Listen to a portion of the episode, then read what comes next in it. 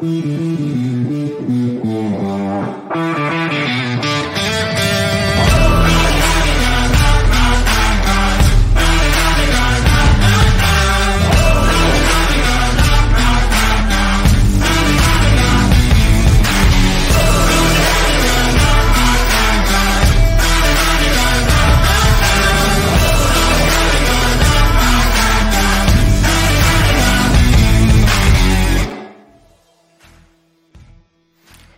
Bienvenidos a la edición número 8 de la temporada 2022. Esto es NFL Latino TV. Mi nombre es Alonso Solano. Donde quiera que se gracias por hacernos parte de su día. Tengo a Bruno Milano para hablar sobre este fin de semana de fútbol americano. Que me parece, Bruno Milano tiene margen para varios equipos de quebrarse o por fin salir adelante en una temporada 2022 que ha sido complicada de arriba para abajo, con excepción de tres equipos, ¿no? Que son, están prácticamente en su propio mundo. El resto eh, todos en pelota, tratando de buscar y salir a lo que serán los últimos eh, dos meses y medio de competencia en temporada regular y ponerse ya en camino a lo que podría ser eh, una mejor versión, ¿no? Las últimas semanas de la temporada, estas casi que la mitad, o antes decíamos que era la mitad, ¿no? lo que le sumaron esa semanita ya no tanto, pero bueno, ¿qué pasa, Bruno Milano? ¿Cómo estás, Alonso? Este, espero que la estés pasando bien allá en Colombia.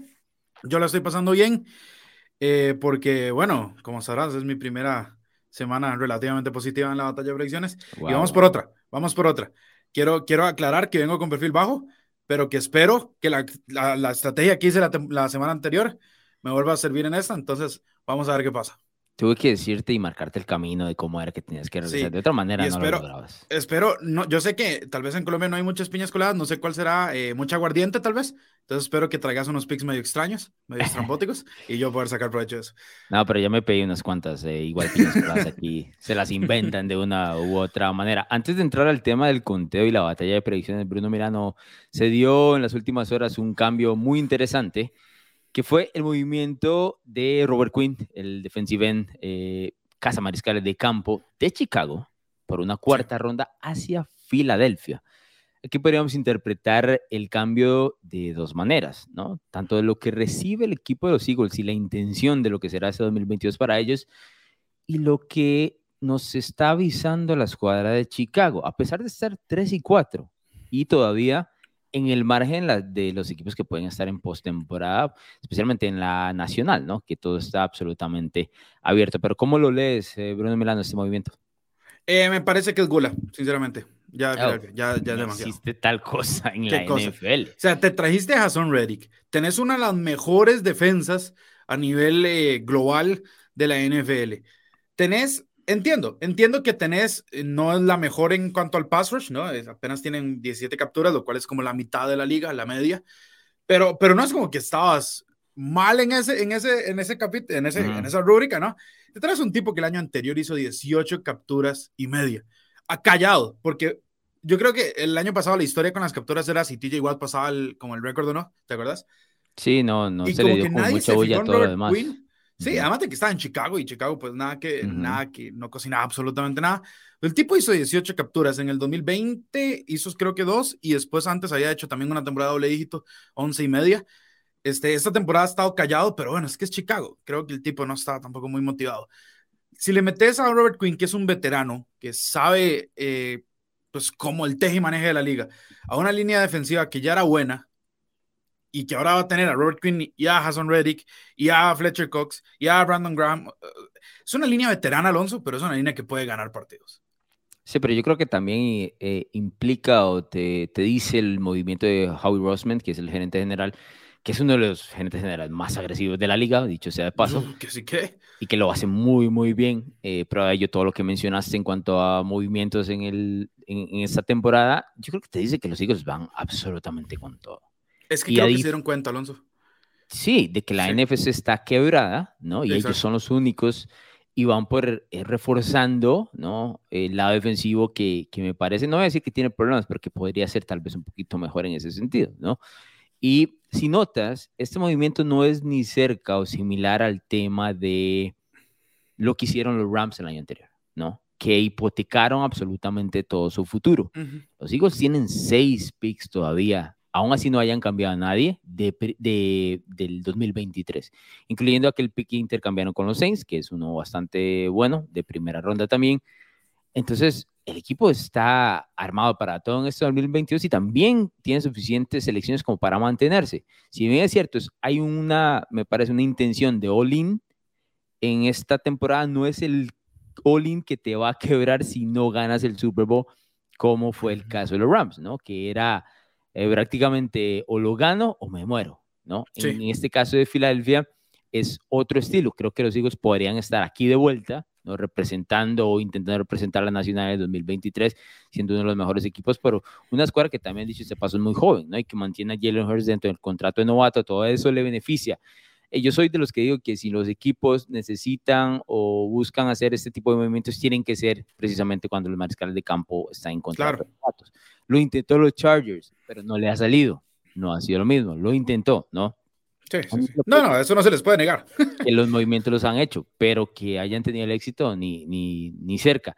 Y en este caso yo sí creo que los chicos van absolutamente con todo, que es parte del panorama de la nacional. Em, sigo manteniendo que es, en teoría están eh, detrás de Kansas City y Buffalo, más allá del movimiento. Lo mantengo. Pero ahora esto, y esto creo que te lo mencioné una vez cuando tuvimos toda esta discusión de los Eagles y demás, ellos solo tienen que vencer a uno, no tienen que echarse a los dos, ¿no? Y eso, les beneficia muchísimo el tema del camino. Sí, sí, no, y creo que lo que están haciendo es moldeando la NFC a su, a su, conveniencia. sí, porque además debilitas a otro equipo que si bien Chicago no iba a estar como en la mezcla de contendientes, eh, al final estás debilitando un equipo de, tu propia conferencia, ¿no?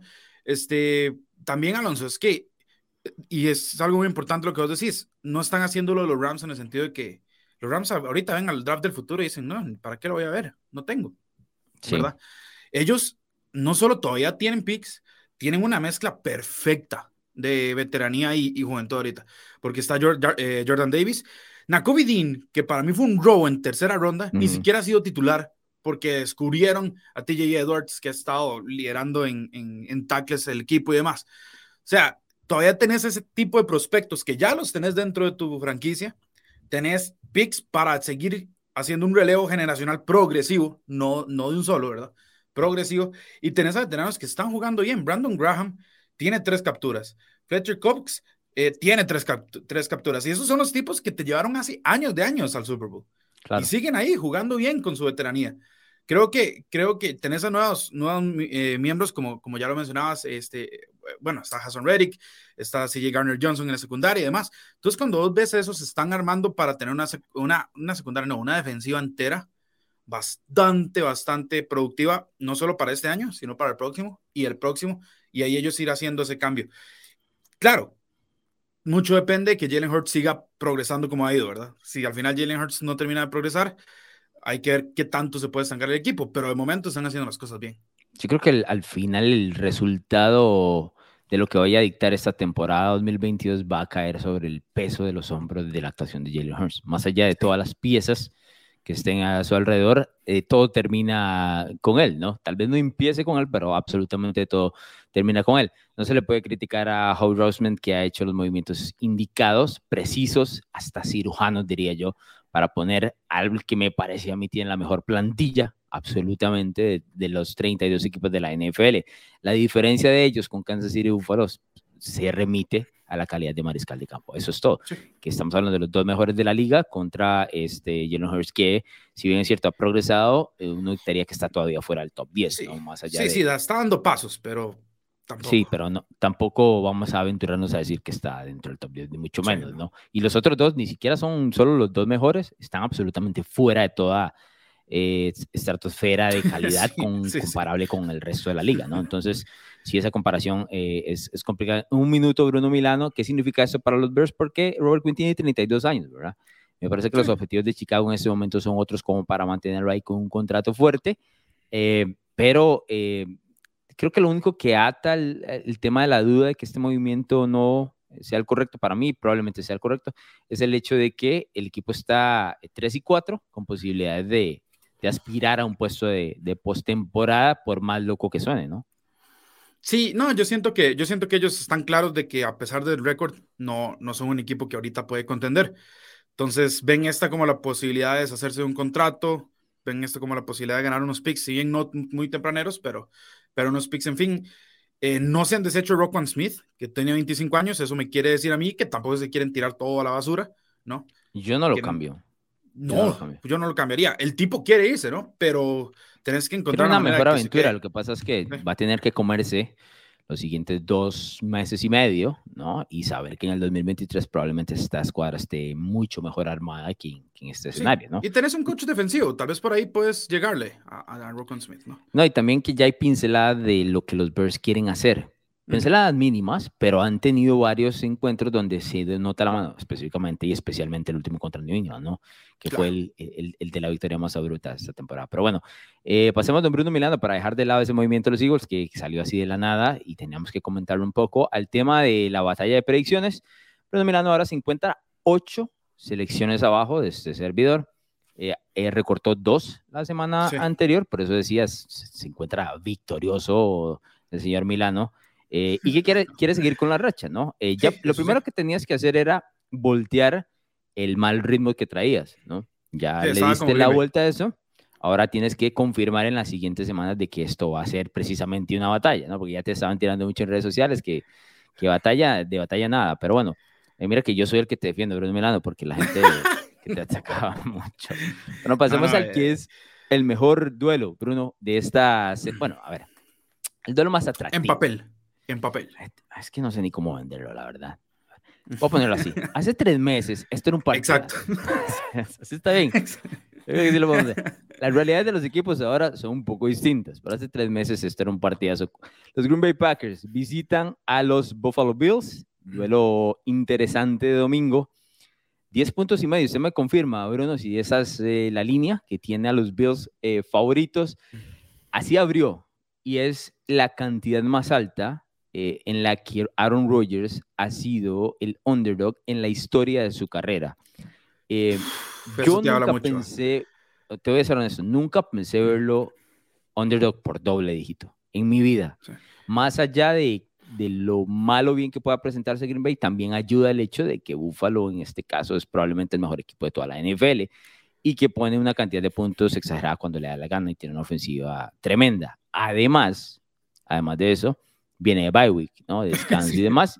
Y Green Bay viene de perder tres encuentros eh, de manera consecutiva a las puertas, me parece, de una cuarta derrota. Sin hacer spoilers, yo creo que todo el mundo entiende por qué esta, esta situación es así.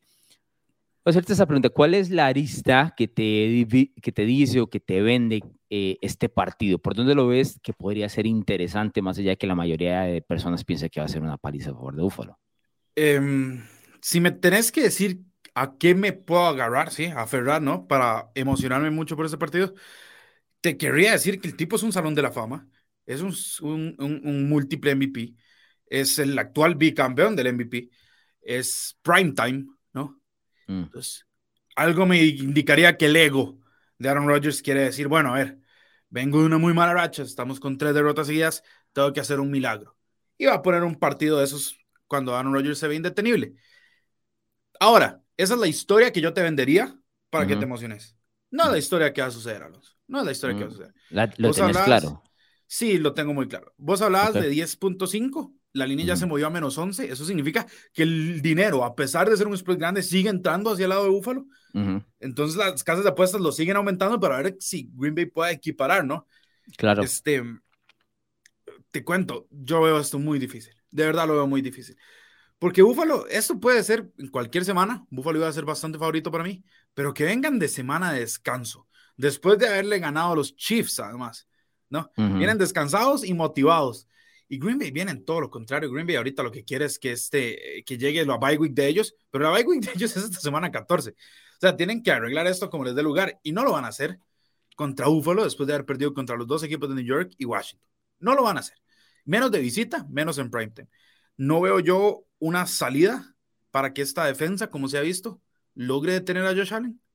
Simplemente no veo cómo puede pasar, a menos que Josh Allen decida, no sé, ponerse en mantequilla maní cada vez que va a lanzar el, pase en las manos. Pero sí, te soy sincero, lo veo muy complicado. Ahora, te, lo voy a, te la voy a cambiar porque está bien, me la, me la vendí, es complicada y todo. Vendeme un escenario donde los Packers ganen este partido, por lo menos lo mantienen cercano. ¿Cuál es el escenario? ¿Qué tienen que hacer como para poner eh, a dudar un poco a Buffalo, tomando en cuenta que son sumamente favoritos en el spread y las apuestas y demás? Creo que tienen que correr el balón, tienen que correrlo más de lo que lo han corrido estas últimas semanas, tienen que mantener eh, frío, entre comillas, a Josh Allen, tienen que hacer series largas, Alonso, tienen que ser creativos con sus, con sus jugadas, ¿no? Si estás corriendo el balón, te vas a volver predecible siempre, entonces tirar una reversible, tirar un, un, end around, tener, tirar pasas pantallas y tratar de ganar yardas cortitas, pero ir progresando, ¿no? Tratar de hacer jugadas que minimicen el riesgo que eso lo hace muy bien Aaron Rodgers, ¿no? Es un tipo que, que, no lo intercepta mucho ni demás, pero que minimicen el riesgo y que te logren permitir estar avanzando de manera lenta y progresiva. Esto, esto Green Bay lo tiene que ver como un maratón hacia el último cuarto, no como un sprint. Ir progresivamente nada más enfriando, enfriando a Buffalo, porque Buffalo va a entrar y te va a querer comer. Y Buffalo, claro. a ver, puede hacerte un touchdown de 98 yardas en dos momentos, ya lo hemos visto esta temporada. Pero al menos así vos lo mantienes pausado, ¿no? No dejas que la ofensiva entre en momento. El tema es que cuando la ofensiva esté, la defensa tiene que meter las manos y eso es, ese es el tema más complicado para mí. Sí, yo plantearía que, que Matt LeFleur, que es el entrenador en jefe de los Packers y que llama las jugadas y demás, tiene que hacer eh, el guion de jugadas más perfecto en el primer drive posible de los Packers. A lo Miami contra los Steelers hace, hace unos días. De acuerdo, eh, de acuerdo, no, no, sabía que Miami ahora es el estándar, pero está bien, es un buen ejemplo. En ese primer drive, Es un buen ejemplo. Eh, tiene, que ser, tiene que ser un drive sostenido, largo, donde imponga condiciones y diga, golpea la mesa y dice, bueno, vamos a jugar, ¿ok? Me, vas a poder ganar, está bien, pero yo vengo a jugar. Porque ese drive le manda un mensaje a todas las unidades de, de Green Bay, ¿no? Lo de Buffalo eh, es, es, es, ellos. Buffalo está aparte. Ellos van a jugar su partido, van a intentar todo lo demás. Pero los Packers necesitan un esfuerzo extra, además de la calidad o no calidad que tengan. Necesitan el esfuerzo extra. Yo recuerdo hace mucho tiempo, eh, recordarás a este comentarista de ESPN que, de fútbol que se llama Vito de Palma, el cubre el fútbol italiano y demás, ¿no? Él decía en las épocas donde Milan y Juventus se pegaban, dice, bueno, es que Milan tiene muchísimo talento la Juve tiene, necesita un esfuerzo extra. Y ese esfuerzo extra es lo que lo compara. Bueno, esto es lo que tiene que hacer Green Bay, pero por tres. ¿Entendieron? Porque no, el, nivel de talento es, es, es muy difícil de, de, compararlo.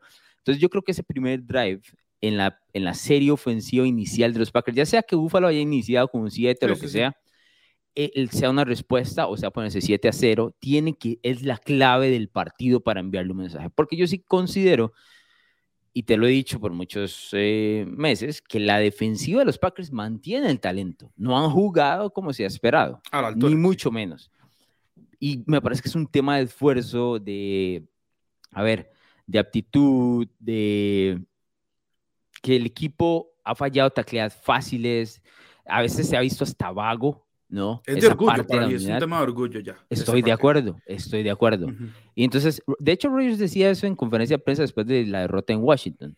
Em, dice, esto es lo mejor que nos puede haber pasado. Yo no sé cómo es lo mejor que les puede haber pasado, ¿no? Está claro. Pero si vas a agarrarte de algo para impulsarte, tiene que ser un partido donde nadie te esté dando ningún tipo de chance. la NFL tiene ese tipo de encuentros, ¿no? Chicago. Ese tipo de narrativas. De acuerdo, de acuerdo, exactamente, ¿no?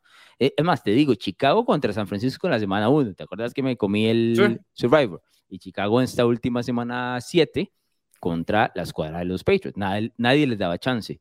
Este es un spread todavía más fuerte. Ahora, con todo y eso, con todo y eso, es muy probable que Buffalo gane y gane bien y tranquilo.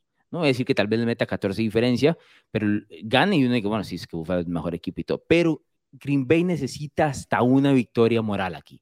Eh, perdón, una derrota moral, ¿no? El hecho de decir, sí, sí. Una derrota y victoria moral, perdón. El hecho de decir, ok, perdí, pero competí, metí las manos. No me alcanzó porque ellos son mejores, son más talentosos, no lo puedo negar, pero de aquí pierdo y construyo. Yo creo que ese es el mejor escenario de los, de los Packers posible. Sí, yo estoy de acuerdo. Creo que si, en especial ese primer drive, puedes tener razón, Alonso. Si ellos se pueden tragar medio cuarto sí, y terminarlo con largo, un touchdown, sostenido, imponente, dicho y terminarlo con un pantalla. touchdown, porque tiene que terminar con un touchdown. Si terminas con un field goal, es No, no, no, es de 7, es de 7. Tiene que ser 7 para imponer, eh, como te digo, condiciones, enviar un mensaje al resto de las unidades defensivas y equipos especiales, ¿no? que sea toda unidad, un equipo completo. Y aún así con equipo completo es probable que pierdan. Aquí los dos llevamos a Búfalo, por cierto, para quienes nos están escuchando a través de Spotify y Apple. Sí, pero te, lo, te, lo, pongo así. Eh, si este, a ver, todos sabemos que Búfalo es bastante favorito por algo, ¿no? Pero si, si el primer drive de Green Bay es un 3 y fuera, yes, listo. Sea, listo. Ahí quedó el partido. Pero eh, si estamos de acuerdo en que, en que hay partidos extraños en la NFL, en que hay partidos absolutamente raros. Es más, vos me hablabas de derrotas con victoria moral.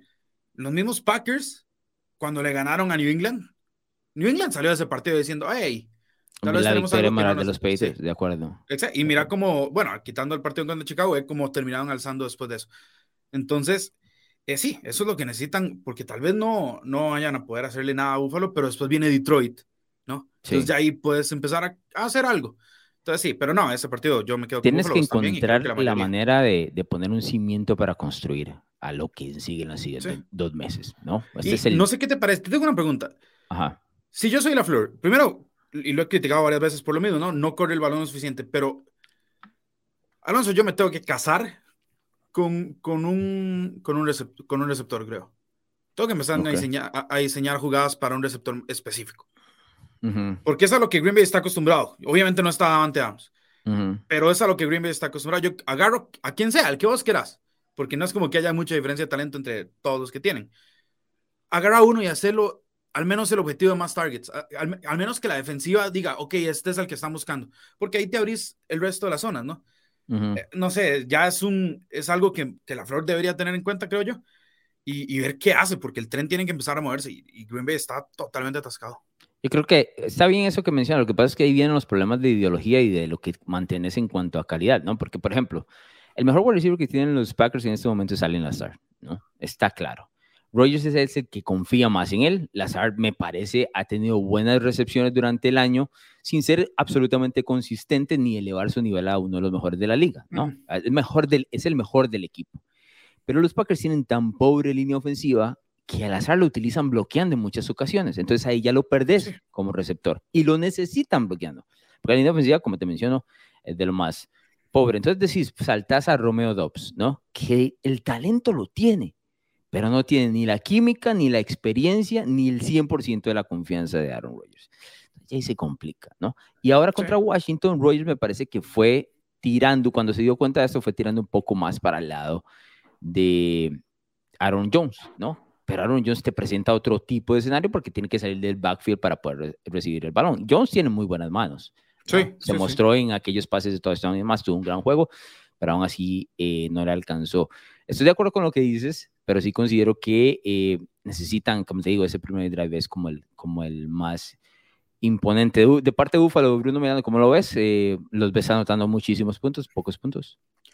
Sí, después de una semana de descanso, eh, creo que mínimo se llevan 35 en la bolsa los Packers. Está complicado, está complicado ese encuentro, la verdad, para los Packers. Yo lo único que les diría es que de aquí tiene que salir algo, ¿no? De aquí tiene que salir absolutamente algo en, en general. Eh, pasemos al siguiente duelo que es la visita de los New England Patriots a tus eh, New York Jets, don Bruno Milano. El equipo de los Jets viene con tremenda racha y los Patriots la semana anterior perdieron contra Chicago, ya lo hemos mencionado, los Jets están 5 y 2, los Patriots 3 y 4. Es una locura el tema de las, eh, ¿qué podríamos decir? De, de, la tabla de posiciones en la AFC Este. Buffalo está 5 y 1, viene del, del bye week, por eso solo tiene seis partidos. Nueva York, 5 y 2. Miami, que vos y yo teníamos dentro de la conversación de playoff, 4 y 3. Tuvieron los problemas de mariscal de campo y demás, pero no 4 y claro. Y New England, que se esperaba, ¿no? Que hiciera muchísimo, ahora en el partido de lunes por la noche contra Chicago, cae más bien a 3 y 4. Eh, ¿Cómo es este dolor? Porque esta es la primera vez eh, desde el año 2000, ojo, esta es la primera vez desde el año 2000 en que los Jets llegan a este duelo con marca positiva y los Patriots debajo de 500. Primera vez desde el año 2000. ¿Cuántos años tenías en el año 2000? No. Tenía tres añitos. Tres, tres añitos. Estaba. Imagínate. Eh, no sé qué estaba haciendo, sinceramente, no tengo memoria para, claro que sí, recordarlo. Pero lo cierto es que eh, Bill Belichick ha tenido un éxito y una paternidad sobre los Jets, que en este momento no voy a decir que no vaya a cambiar, pero que se nota, por lo menos como que los aires hay aires de cambio en la FC este. Y aires de cambio para bien, porque los cuatro equipos han tenido muy buenas demostraciones en algunos momentos, otras no tanto. ¿Cómo ves este duelo? Eh, te soy sincero, ah, estoy triste. Estoy triste, Alonso. A ver, cuéntame.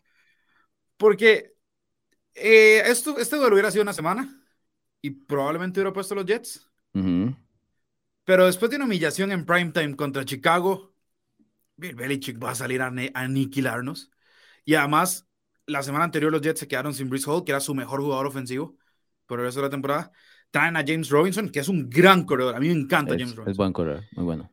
Pero acaba de llegar. O sea, no, no se sabe el playbook, no está, acaba de pasar los exámenes físicos, igual llega tocado, tiene un golpe ahí eh, que, que, hay que ver en la rodilla, eh, pasó los exámenes y todo bien, pero no, no, no se sabe el playbook, no, no, no tiene la química todavía. Se nos lesionó a Elijah Vera Tucker, que era el guardia principal, bueno, guardia tackle, lo que te diera la gana. En la línea ofensiva completa. Devastador lesión. Esa, esa lesión es devastadora. Las dos, las dos son, sí, las dos son devastadoras, la verdad. Pero, pero entonces eso, eso me dice que, que New York otra vez va a tener que experimentar con su línea ofensiva, pero sin su mejor liniero, se queda sin su mejor corredor, que era básicamente el, el tipo que cargaba con la producción ofensiva. Michael Carter va a tener que volver a, a, tomar el protagonismo. Y Michael, Carter es un buen corredor, pero no es un corredor tan explosivo como Brice Hall. Y por el otro lado, la defensa de Belichick viene regañada. Porque vos sabes que viene regañada. Chicago les concretó 11 de 18 terceras oportunidades, viene regañada. Entonces nos van a secar de una manera muy fea. ¿Qué llevas? Llevo a los Patriots. ¿Lo estás haciendo porque verdad lo que es o porque es querés ese pick doble ahí, es extraño que jugamos usualmente? No, a ver, a ver, no me quejaría, pero creo que los Patriots van a ganar. No, no, te lo pregunto para qué, porque aquí siempre somos honestos cómo se juega el tema de la batalla, entonces quiero que me digas. Creo que, los, creo que los Patriots van a ganar. ¿Cuándo, hace, hace cuánto no veías a Bill Belichick ser literalmente outcoacheado, como dicen, ¿verdad? Como literal que le dieron un repaso en las laterales a Bill Belichick y, y que lo hiciera un, un head coach novato con un equipo sumamente inferior. No, eso no pasa. Eso no pasa. Eso no pasa. Y pasó en primetime, Alonso. Porque ha pasado anteriormente, pero eso, eso no pasa. Yo creo que el tipo se equivocó a la hora de valorar lo que podía presentar. Chicago, Chicago, planteó su mejor partido del año, ¿no? Tampoco. Sí, digo, era primetime, no tenemos muchos. A nivel ofensivo, ¿no? Planteó su mejor partido del año y, Belichick no tuvo respuesta sobre eso. Eh, yo también llevo a los Patriots. Creo que hacen un punto interesantísimo en el sentido de esto. Cuando inicias y dices, bueno, estoy triste, y te digo, ¿por qué? Me decís, bueno, porque vienen de perder en Chicago, eh, eh, contra Chicago los, los Patriots, entonces ahora vienen con el jalón de orejas. Y yo creo que eso es clave. Si el equipo hubiese ganado contra los Bears, eh, tal vez vendría un poco más suelto, ok, está el nivel de confianza, pero no está ahí, no va a estar tan atento a lo que pueda significar este resultado, porque si pierden en Nueva York, se les complica la vida de la, de la, de postemporada. ¿no? Los cuatro equipos en este momento tienen posibilidad de postemporada, más allá de que hay una diferencia grande entre lo que hacen los, Bills y los Jets, 5 y 1, 5 y 2, contra lo que hacen en, el, en este caso es el único equipo de, de, abajo de 500, ¿no? Pero yo creo que ese, ese punto, ese detalle, que decir, bueno, sería muy difícil pensar que Bill Belichick tenga en ese momento dos partidos de, de la manera eh, que mostró contra los Bears de, a nivel consecutivo, ¿no? Y eso sí, es, la verdad es que es mala suerte para, para el tema de ellos, porque tampoco Nueva York está creciendo. Te lo he dicho en el tema de la defensa, a mí me encanta esta defensa, lo que ha montado Robert Saleh y todo lo demás, pero a nivel ofensivo no le sobra nada, ¿no? Como para uno decir, que no, bueno, es que si la defensa viene aquí, más o menos, tiene un buen partido, tiene a Bailey Zappi y Mac Jones, creo que ya nombraron a Mac Jones como... Sí, esa es otra. Esta semana, ¿no? Ese es otro eh, tema. Ya lo vamos a tocar, pero eh, te decía, a nivel ofensivo no les da. Más, allá del tema de juego por tierra, eh, yo creo que Belichick le va a poner a, a Zach Wilson unas complicaciones muy claras. Porque Wilson comete unos errores muy puntuales. Te lo vengo diciendo hace semanas. De novato todavía.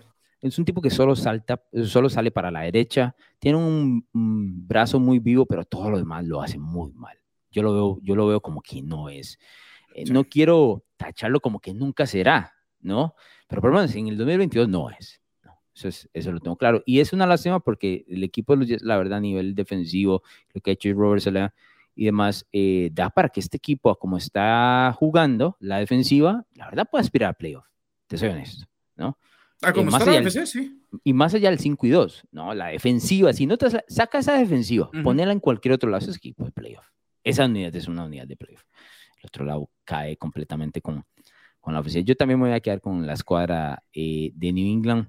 Em, no sé, se le complica la vida un poco ahí el tema del, mariscal de campo, se le atora la, la el, el, el, tema de la decisión a Belichick, pero yo creo que lo resuelve bien eh, poniendo a Mac Jones, te digo, porque si ponía otra vez a Billy Zappi, em, empiezan esas dudas, ¿no? Sobre Mac Jones y todo. Es que ese, ese, es un tema a considerar. Por ejemplo, si New England hubiera ganado, Alonso, este partido, el mariscal hubiera sido Billy Zappi. Porque le hubieran ganado a la mano de él, ¿no? y vendrían un poco más relajados por el tema del, del, del récord, vendrían, bueno, que Zappi, que Jones, vendrían distraídos. Claro. Vos viste, perdieron, inmediatamente Mac Jones tiene el 90% del tiempo de los snaps en la práctica con el equipo titular. Bill Belichick digo, ya, listo, no, listo. O sea, pero también, eh, o sea, eso es un tema que vamos a tocar más adelante, pero es, también él se equivocó en, el tema. Estoy de acuerdo, estoy totalmente de acuerdo. Ahora, yo sí te digo, no creo que sea un partido fácil para New England creo que hace un partido pocos puntos. Yo, la verdad, soy sumamente interesado en verlo. sí, sí, sí, sí, eso es el que tenemos eh, separadito en esa ventana. Sí, yo creo que, yo creo que Mac Jones va a sufrir con la defensiva, pero al otro lado veo que Bill Belichick sabe que a Zach Wilson le cuesta mucho las progresiones, sabe que ya no. Bill Belichick usualmente anula tu mejor arma, pero esta arma ya ni siquiera está por lesión. Sí. Entonces sabe que Zach Wilson está en modo improvisación, básicamente. Y si lo vas a poner a improvisar con la tercera, cuarta progresión, Zach Wilson va a cometer unos errores tremendos. Eso es, eso es. Entonces creo que por ahí va el partido, sí. Estoy de acuerdo, estoy de acuerdo. Pasemos al siguiente. La, escuadra de Arizona visita a Minnesota, un duelo interesante dentro de la NFC Bruno Milano. La escuadra de Arizona viene de ganarle a los New Orleans Saints el jueves eh, por la noche. Los Vikings vienen, si no me equivoco, de bye ¿verdad, Bruno? Estuvieron. Eh, sí, Minnesota estaba eh, están 3 y 0 de locales. Los Cardinals están 2 y 1 fuera de casa. ¿Qué te gusta aquí? ok. Em, la semana anterior, Arizona fue uno de los picks con los que recorté. Entonces, lo que no está malo no se cambia. No, mentira, oh, Arizona está fatal. Pero igual voy a llevar a Arizona. Igual voy a llevar a Arizona. Aquí es un este, pick dividido, entonces, muy bien. Sí, uff. Ay, eso no, sí, no me gusta mucho, la verdad. 3 y 0 eh, los Vikings, ¿no? En, de local. No, digo yo, porque por si te das cuenta en tiempo real de que acabas de cometer un error. No, porque no es prime time. No, no porque no es prime time. Pero siento que, siento que, bueno, Arizona viene con semana larga. Eso es importante. viene también. muy. Sí, sí, sí, pero a ver. O sea, no es lo mismo. Más larga todavía. Si se trata de medir cuál es la semana más larga, la tiene Minnesota. a lo que me refiero es que no es lo mismo haber jugado el domingo o el lunes y venir en semana corta contra un equipo de bye week. Ellos básicamente tuvieron media bye week, por decirlo así. O sea, también tienen tiempo para preparar. Sí, tienen tiempo para preparar lo suyo. Viene DeAndre Hopkins, ya tuvo también más días de práctica para poder estar un poco más compenetrado. La primera mitad le costó contra New Orleans. En la segunda empezó a tener más recepciones y demás. Creo, sinceramente, Alonso, que este es un partido que es una moneda al aire. Tal vez lo estoy leyendo mal. Lo veremos en, en el tema de la Sinceramente, no te estás vendiendo a la idea de los es que siento que es una moneda al aire y creo yo, creo yo sinceramente que Arizona tiene que, tiene que empezar a ganar si quiere, si quiere no tirar la, ¿cómo te digo? Si no quiere tirar la, la temporada por ahora. Creo que Arizona es el equipo más surgido y creo que voy por ahí. Porque yo también soy el tipo más surgido en la batalla de predicciones. Está bien. Además, voy a hacer el argumento por vos. Yo, yo tengo a los Vikings. Más, Yo tengo a los Vikings. Los, Bruno lleva a los Cardinals, para dejarlo claro a la gente que nos escucha a través de Spotify y Apple. Eh, voy a hacer el argumento eh, por vos. Minnesota, si bien es cierto, está 5 y 1, 3 y 0, ¿no? Dentro del, dentro del margen de la NFL. Bueno, debe ser uno de los mejores equipos de la NFL. Ni siquiera aparece en nuestra crema. ¿Por qué no aparece en nuestra crema? Porque no, ha dejado, no le ha sobrado nada. Más bien, si bien es cierto, ha dejado muchísimo que desear, ¿no? Eh, especialmente a nivel ofensivo con Kevin el que se esperaba trajera con el talento que tiene un, no, una ofensiva de ensueño y no ha estado ni cerca más allá que el partido contra los Packers, pero hoy ese partido contra los Packers no lo sé la gran cosa viendo lo que son los Green Bay Packers en este momento, ¿no? Entonces, haciendo el argumento, si don Bruno Milano quiere robarse un pick, ¿no? O una selección en la batalla de predicciones, tiene que ser este. Tiene que ser este, porque cualquier cosa puede suceder con los Vikings en este momento. Es ¿Por qué uno de los, los, Vikings? Yo pensé que ibas a llevar a Arizona, si te soy sincero. ¿Por qué voy a elegir Arizona? Están, los Vikings están en casa, son el mejor equipo. Y vienen de Vikings. Yo no soy urgido. ese, es el tema. Pero, pero a ver, contra Miami hicieron 234 yardas totales. No, yo es que, como vos decís, estoy diciendo que los Vikings no han sido el mejor equipo, pero de alguna u otra manera ganan. Y tampoco me vendas a Arizona como la gran cosa. No, no, no, absolutamente no. Y Arizona se tropieza con sus propios cordones, bro. O sea, calma, calmemos, ¿verdad? Es un equipo que no se le puede confiar. Es más, yo llevaba a los Saints la semana anterior y siento que no me equivoqué en la predicción no, Andy Dalton te hizo. Doble pick six en un, mismo partido, en una cuestión de dos minutos, no pasa nunca.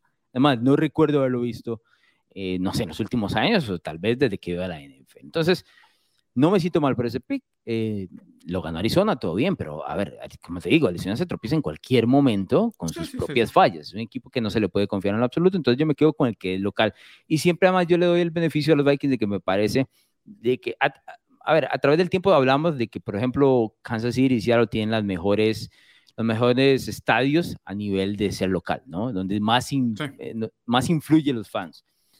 A un nivel más abajo, un escalón más abajo, me parece que está Minnesota. Es un domo que se hace muchísima bulla, muchísima bulla. Y los Vikings tienen un porcentaje muy alto de ganar ahí en casa. Es un equipo que usualmente gana en casa. Es terrible fuera de casa. Muy bien dentro de casa, ¿no? Especialmente, estaba viendo un número la vez pasada si sacas la, e, la, era, la época del COVID, ¿no? que no habían aficionados en, en, el campo, los Vikings a nivel de apuestas son unos equipos que más cubren jugando de, de local. bueno, aquí están 3 y 0, straight up, en este caso jugando de, de, casa, van contra un equipo que la verdad no le mete miedo a nadie en Arizona, eh, que si bien es cierto, ganó ya y, y, respiró un poquito, tampoco vamos a decir que los Cardinals ya le dieron vuelta para completar su temporada. Entonces yo en ese caso me quedo con los Vikings, este es un partido que te puede ayudar a recuperar, Bruno Milano, más eh, las opciones dentro. A ver, recontraconfiado no estoy. No, pero tengo claro. pero tampoco, tampoco, a ver, si lo pierdo, era uno que se podía arriesgar y, y ver qué se hacía, ¿no? Está bien, es, es, un, es una buena manera de ponerlo. El siguiente es la visita de los New Orleans Saints hacia Las Vegas. Pero interesante, tengo que decir, eh, Bruno Milano, New Orleans viene de derrota contra la escuadra de Arizona que ya comentamos y Las Vegas viene de ganarle a Houston eh, la semana anterior. ¿Qué te gusta? Eh, bueno, como acabas de decir, casi nunca sucede. Doble Perdón, este partido es en New Orleans. Yo dije que era en Las Vegas, es en New Orleans. Sí. Eh, como vos decís, casi nunca aparece eh, el fenómeno de un doble pick six. Creo que es tiempo de rebotar. Creo que tuvieron mm. semana larga. Me va a quedar con los locales, me va a quedar con New Orleans. Creo que este es un partido donde tienen que, tienen que pues, lavarse la cara, básicamente, de lo que pasó la semana anterior. Estoy un poco eh, sorprendido, la verdad, el giro que le ha dado eh, Josh McDaniels a su ofensiva, dándole todo el balón, todo el protagonismo a Josh Jacobs. Pero con todo y eso, sinceramente, Alonso, creo que, creo que no es un partido fácil para Las Vegas. Creo que los Saints tienen más tiempo de preparación, tienen pues esa, esas ganas de lavarse la cara, porque no solo por el partido anterior, sino porque toda la temporada los Saints ha sido realmente un, una montaña rusa que va más hacia abajo que hacia arriba, ¿verdad? Diría que se les escapa la división, pero en realidad no, porque la división toda está abajo de, de esa, esa, división, sí. Entonces no se le escapa la división, pero... Eh, sí, vienen, vienen de dos derrotas consecutivas los Saints. Yo no creo que sean tan malos como para volver a tener otro hilo de tres derrotas seguidas.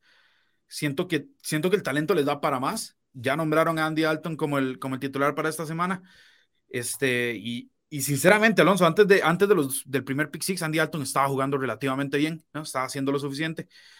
Entonces vamos a quedarnos con New Orleans tratando de darse la cara en casa. Sinceramente, hay una posibilidad de que vuelva Michael Thomas también, por lo menos está en. sí, no, yo no, no va a ser mi pick en eso porque con Michael Thomas no, no, se sabe, ¿verdad?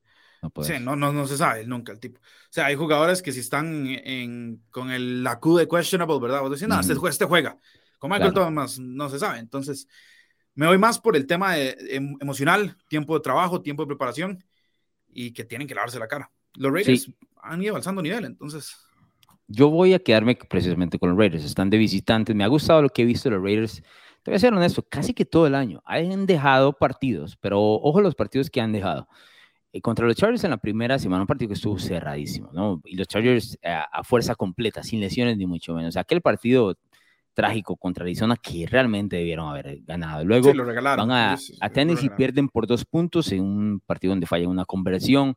Para empatarlo, pudieron haberlo tenido y le ganan a los Broncos bien, eh, partido disputado, pero al final ellos logran Ganaron aquel encuentro, juegazo contra Kansas City, y lo pierden por un punto nada más y la semana anterior le ganan por 18 puntos a la escuadra de los Texas. Es un equipo que ha estado en todos los partidos, por supuesto ha ganado los, los, propios bien, y le ha ganado las dos victorias que tiene, son equipos que tienen récord perdedor de una manera abrupta, y adivina que tienen los Saints, perdedor de una manera abrupta con marco de 2 y 5. A mí me ha gustado lo que ha hecho, como mencionaste, McDaniels con Josh Jacobs.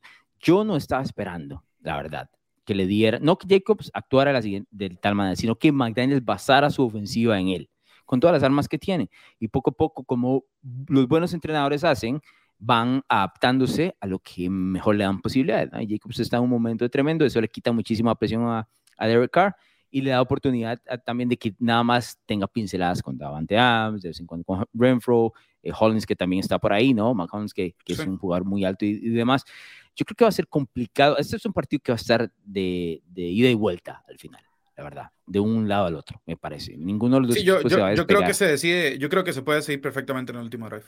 Sí, y no creo que ninguno de los equipos se vaya a despegar a, a nivel eh, brutal, ¿no? Como para así. Son equipos que son comparables más ya al tema del récord. Yo sí creo que Las Vegas es, es mejor en este momento. En cuanto a talento, ahorita sí. O sea, creo que eso no se niega, Alonso. Si los dos estuvieran sanos, ¿no? Con Landry, con Thomas, con todo el, ¿verdad? Todo el tema de New Orleans, creo que igual sí sería un tema ya más parejo. Ahorita creo que Las Vegas tiene un mejor roster, pero honestamente, no sé, vieras que me...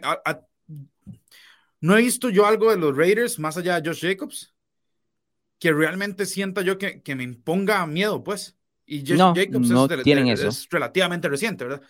Pero tiene un equipo que debería tener mucha dinamita tienen suficiente como para poder vencer a los equipos medianos, ¿no? equipos que, tienen problemas ahí, como por ejemplo el caso de New Uno de los detalles, Bruno, ¿cómo hablamos nosotros de la defensiva de los Saints, ¿no? Que ha sido de los mejores en los últimos tres, cuatro años. La defensiva secundaria ha sido una atrocidad en las últimas semanas. Ya te lo digo yo, que lo tengo en fantasy. No sé, por qué la tienes. No sé por qué la tienes que no hay nada mejor. Imagínate, si te quemó toda la vida Murray y los Cardinals en general, lo que te puede hacer Curry. Ahora, Alonso, Las Vegas viene, Las Vegas viene de permitirle 404 yardas totales a, la Davis Mills, ¿verdad? Entonces, sí, yo creo que por eso es que está este, este tema de que puede ser muy parejo, simplemente como yo creo que, los dos equipos teniendo sus te momentos. Vendes, te vendes la idea, ¿no? De cuál de los dos, te puedes vender la idea de cuál de los dos va a ganar. En el caso tuyo, te quedas con los seis, yo me quedo con los Reds, no tengo ningún problema, me parece que que ese pareo eh, de lo que ha crecido la ofensiva de, los, de Las Vegas en las últimas semanas con esa pobre eh, secundaria de los Saints, es donde se decide el juego. Así que yo me voy a quedar con los Raiders y vos con los Saints. Aquí puedes recordar otro pick, ¿no? Para que ya vayamos. Sí, o, tal vez no. E, e, es un partido interesante. De hecho, estaba viendo. O tal vez no. Es que quiero perfil bajo. Quiero perfil bajo. Sí, sí, está bien. Pero Ve, que, ve que las ofensivas están trabajando eh, como en un margen similar. Las Vegas promedia 6 yardas por jugada y New Orleans 6.1. O sea, es como, todos como casi, no en el mismo estilo, pero sí como similar hasta cierto punto. El tema es que a, mí, me parece que los Saints no pueden darse el lujo con el mariscal de campo, ninguno de los dos que tengan, ya sea Mims ni Dalton, de regalar el balón. ¿Y qué hacen esos dos mariscales de campo usualmente? Regalar el balón. ¿No? Entonces, ese margen es el que les está faltando eventualmente para poder dar el, el, salto y ponerse a competir como se esperaba dentro de la NFC Sur. Siguiente encuentro, Bruno Milano. Los New York Giants, uno de los equipos que mejor está en esta temporada, visitan a los Seattle Seahawks. No sé si sabías, esta semana nos dejaron un comentario en YouTube después de las reacciones rápidas que tuvimos, porque hablamos específicamente yo, no voy a decir mal, pero sin darle mucho crédito al equipo de los, de los Giants, y dice, no vuelva a este canal, no vuelva a escuchar esto. Oh, ¿Cómo les duele darle crédito a los Giants? Es increíble. Y yo, bueno, está bien. O sea, se me va por la sombra, pero no le vamos a dar crédito, la verdad, los Giants, cada uno con lo que, con, lo que merece. Veamos las victorias del equipo de, de Nueva York. Ok, le ganaron a Tennessee en la primera semana una jugada eh, de doble punto de, de Brian Dable, una toma de decisiones extraña. Le ganan a los Panthers. Pierden Fue el clásico matar a morir. Exacto.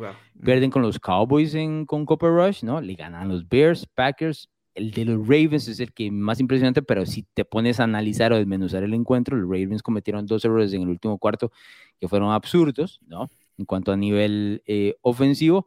Y por último, la semana anterior se quedaron una yarda de perder con los Jacksonville Jaguars. Em, es un equipo que no le sobra nada, bro, nada. Y la verdad, a ver, te doy aplausos porque los pusiste la semana anterior en el partido contra los Jaguars, pero es un infarto cada vez que juegan. La diferencia es un infarto. Es la diferencia de puntos. El primer partido contra los Titans, un punto de diferencia. Tres puntos contra los Panthers. Eh, el mejor de ellos, ocho puntos contra los Bears. Cinco puntos contra los Packers, cuatro puntos contra los Ravens, seis puntos contra los Jaguars que se quedaron una yarda de darle vuelta al encuentro. O sea, no les sobra. No, todos son juegos de una posición, pero todos. Y todos están cayendo del lado de Nueva York. Muchos dirán, bueno, eso tiene que ver con crédito o estrategia o lo bien cucheado que están. También un tema ligero de, de suerte, la verdad, porque eso no sucede regularmente. Eso sí, es a ver, que una moneda. Alonso, el partido contra Baltimore es un descalabro de Baltimore.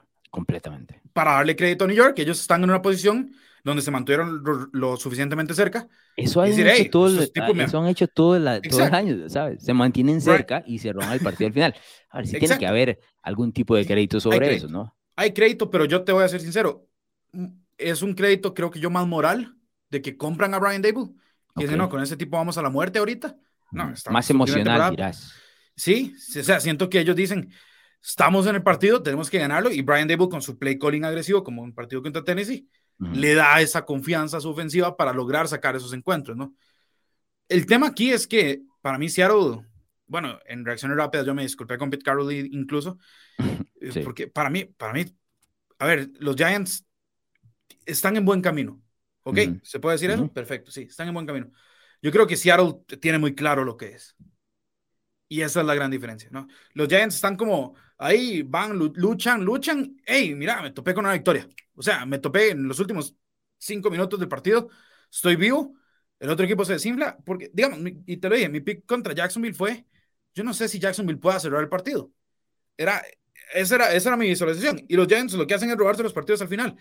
Yo creo que Seattle, yo creo que Seattle es un equipo mucho más eh, estable en ese sentido. Tú viste en el partido contra los Chargers, incluso Chargers anotan en el último cuarto, pero Pete Carroll nunca estuvo nervioso. Ese tipo tiene un colmillo. Dice, no, este partido yo lo tengo en hielo, ya. Llevan, Alonso, eh, yo me voy a quedar con Seattle. Llevan cinco semanas seguidas haciendo más de 100 yardas por tierra. Dos de esas, perdón, cuatro de esas, las últimas cuatro dichas de paso, más de 130 yardas por tierra. Esto incluso después de la versión de Rashad Penny, ¿no? Kenneth Walker ha sido un home run, ya lo hemos eh, hablado. La línea ofensiva abre muy bien los espacios y eso le permite en el play action a Gino Smith hacer lo que le dé la gana. Porque además el tipo está con una confianza tremenda. este, los, Giants, los Giants tienen una relativamente defensa, una defensa relativamente buena, pero, pero creo que la carrera ahorita de Seattle está muy bien, muy bien definida.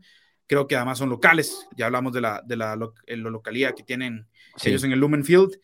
Eh, y creo que este es un partido donde Seattle además lo ve como con ojos de que aquí yo me escapo en la división. Porque los otros dos equipos entre ellos se matan, San Francisco y Los Ángeles, ¿no? que van a jugar. Aquí yo me puedo escapar, me puedo escapar perfectamente. Entonces, creo que es un equipo que sabe mejor lo que hace, que está mejor entrenado, aunque Brian Dable ha hecho las cosas bien. Tiene un, coach con mucho más colmillo, mucho más experiencia, Super Bowl bajo la manga. Eh, tiene un mariscal en gran momento, tiene un corredor que está indetenible.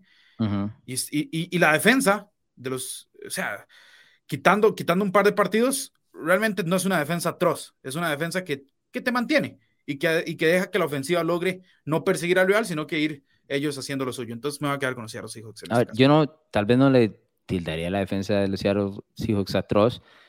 Eh, sí tiene partidos donde se descalabra, ¿no? contra Detroit, por ejemplo, era un partido para que lo ganaran de calle y, se les termina complicando. Pero dicho esto, en las últimas dos semanas ha permitido 9 puntos y 23 puntos en las victorias sobre Arizona Cardinals y Los Angeles Chargers, ¿no? que son muy buenas actuaciones de parte de las dos unidades. Em, yo también me voy a quedar con el equipo de, de para quienes nos están escuchando. Eh, los dos llevamos lo mismo. Yo esto, me siento como perdiendo toda la semana los picks de los Giants, la verdad.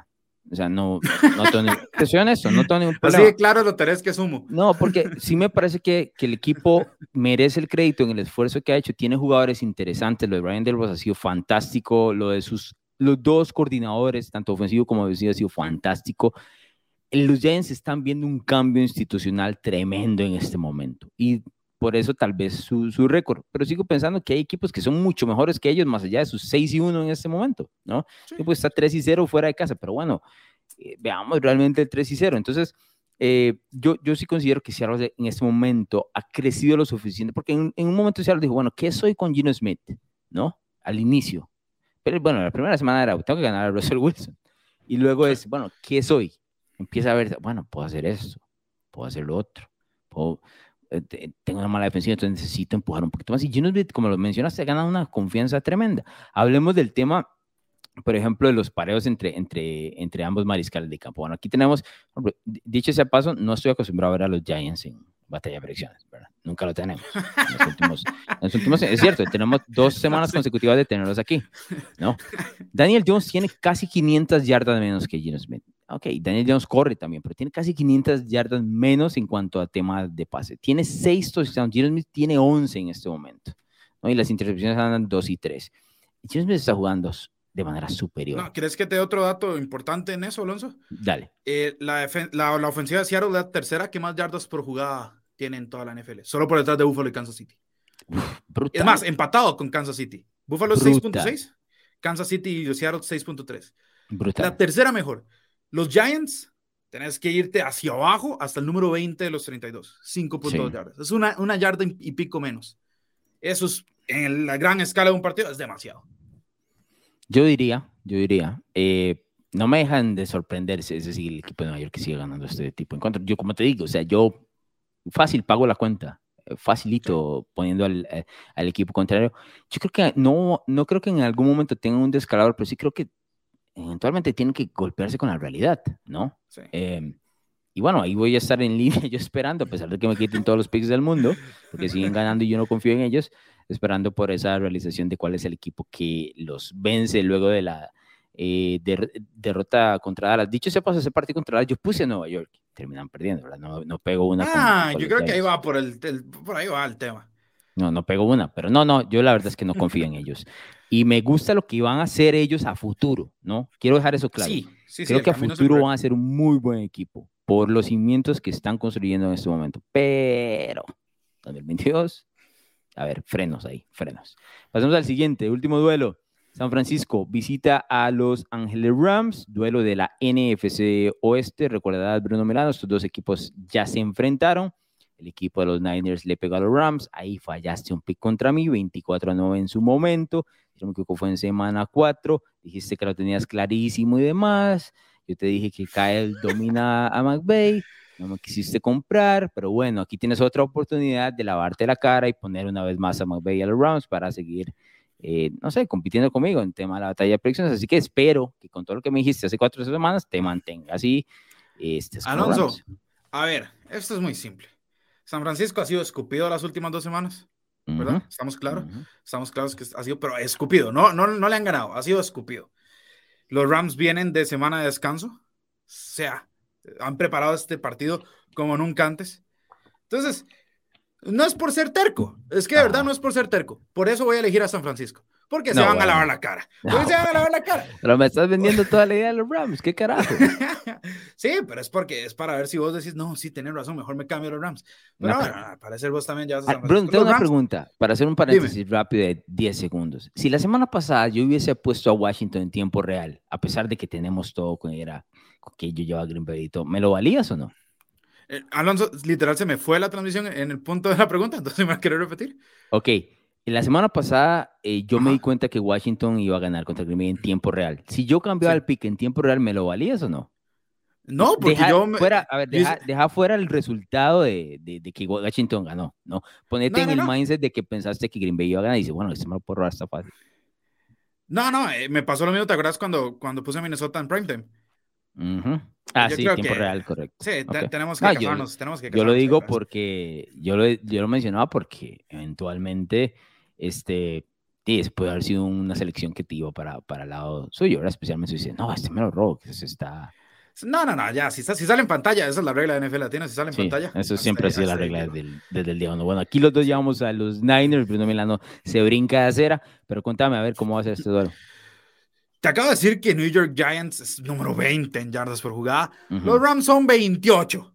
Son 28. Mientras que San Francisco es número 11. Están ahí, a punto, a punto. Eh, realmente están empatados con el décimo y el noveno, que son New England y, Jacksonville. O sea, podemos decir que es top 10 en esto. Christian McCaffrey ya viene con una semana más de integración al, al, estilo de Kyle Shanahan. Eh, si, te soy sincero, yo no lo hubiera puesto a jugar en el partido anterior. Le hubiera dado esa semanita de descanso y que empiece a, aprenderse más del playbook. Em, no que lo hiciera mal, ni mucho menos, pero no es el Christian McCaffrey que hemos visto, ¿verdad? Eh, yo creo que McCaffrey va a mostrar una mejor, versión. Creo que además, y vos creo que fuiste vos que lo mencionó, sí, como que, como que Kyle Shanahan estaba muy casado con, con el nuevo juguete y tal vez le quitó un poco la atención al resto del partido. Este no es el caso, este no es el caso porque ya son dos derrotas consecutivas feas. Tenés que, tenés que darte ese, ese otra vez ese, ese aire, esos aires de victoria. Y qué mejor que hacerlo contra el tipo que has dominado en toda la temporada regular desde que se conocen, ¿no? Creo que los Rams, a pesar de la semana de descanso, es que yo no, no siento que el tema de los Rams sea por tema de fatiga o no. Siento que simplemente no saben qué están jugando. El, el equipo no corre el balón. El equipo, si no es con Cooper Cup, no es absolutamente para nada negativamente, o sea, todos los malos adjetivos que le quieras poner a esa ofensiva, si no es con Cooper Cup, Matthew Stafford está otra vez eh, segundo en temas de intercepción en la NFL. El único que tiene más, eh, más intercepciones es Matt Ryan, que ya lo banquearon y que por hoy tiene un juego más que, que Matthew Stafford. Entonces, imagínate, no, no, no me da ningún aire de que yo diga, bueno, esto se puede arreglar. No, Matthew Stafford está jugando como jugó el año pasado, solo que sin tener a Odell Beckham Jr., solo que sin poder correr el balón.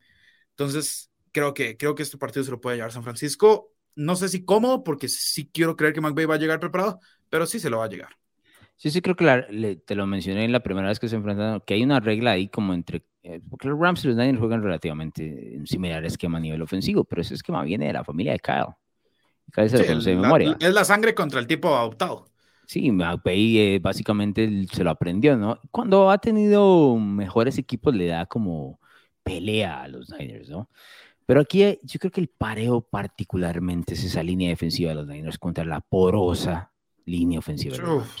Porque, o sea, ahí no hay cómo, o sea, no hay esquema que te sirva cuando no puedes eh, abrir huecos o, darle tiempo a tu mariscal de campo, que dicho sea paso, lanza, como ya mencionaste, todas las intercepciones del mundo, que previo a la temporada tenía problemas de codo y demás, ¿no?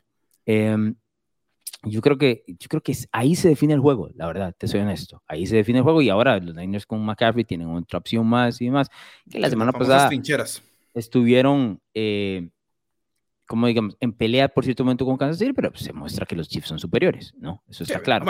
Mahomes no es, no o sea, Stafford no es Mahomes. De acuerdo. Y aquí yo creo que, que sí todo se define, te voy a ser honesto, en, el tema de que la línea defensiva eh, de, de, de, los Niners es superior a cualquier proyecto que pueda presentar a nivel de línea ofensiva de, de, los Rams, que dicho se pasó, habían perdido, si no me equivoco, el tackle izquierdo antes de que, nos fuéramos, antes de que se fueran al, al, al bye week eh, y podrán preparar al, al, que sigue todo lo que quieran.